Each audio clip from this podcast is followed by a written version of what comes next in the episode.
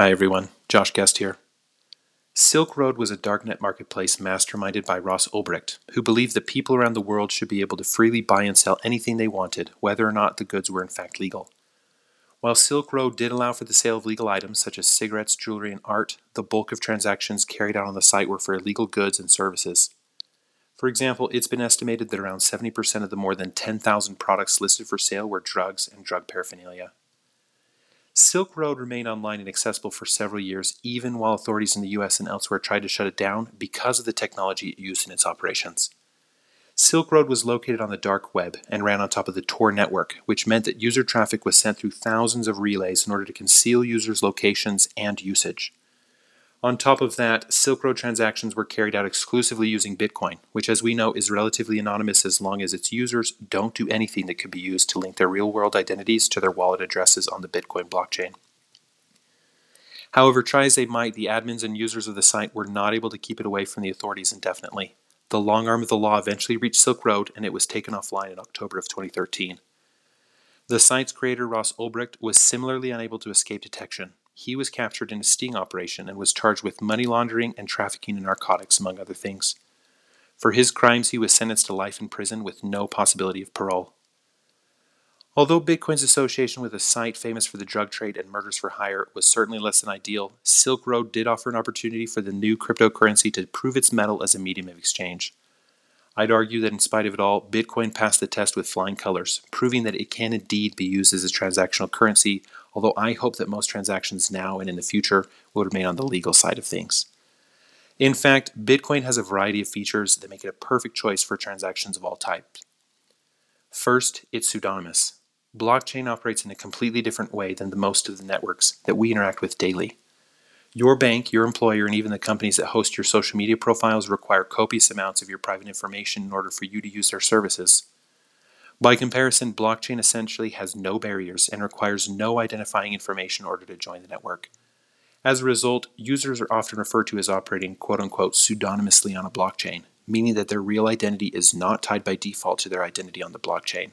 That said, most blockchains are not completely anonymous, and there are a host of entities out there, such as the blockchain forensics company CipherTrace, who make their mark on the space by identifying the users behind blockchain addresses.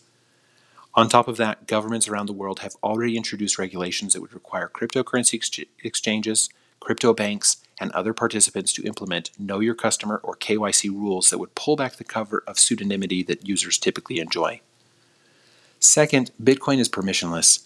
Anyone in the world is free to use the Bitcoin blockchain at any time. There are no gatekeepers. Users don't have to request permission from governments, financial institutions, and the like in order to access the blockchain, and no one can kick you off if you do something that they don't like.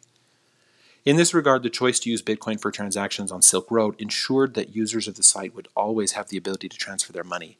A similar site, known as the Farmers Market, used payment services like PayPal and Western Union to facilitate transactions. In addition to eliminating any semblance of anonymity, which is a key benefit of blockchain that we discussed, the operators of those centralized services can easily step in at any time and block transactions, good or bad. Third, Bitcoin can be a low cost solution. Facilitating payments is big business, and the cost to end users are substantial.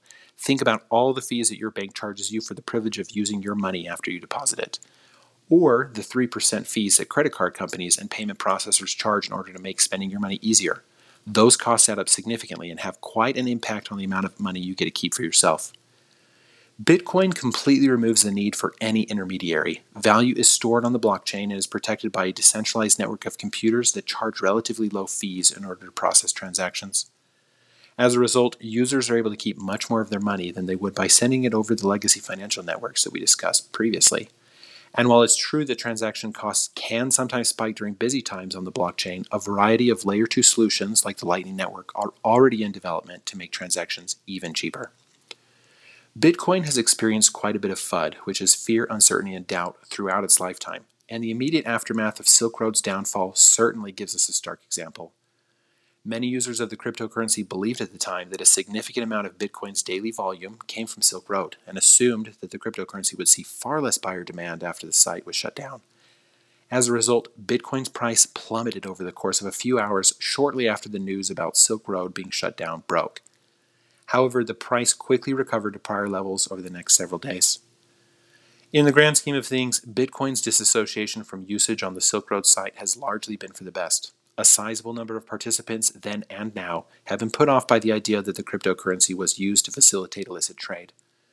And the cryptocurrency is much less likely to receive the ire of government authorities and regulators when it isn't used to clear the way for the crimes against which they're fighting. But regardless of what Bitcoin has been used for, it has thus far stood the test of time and continued to thrive.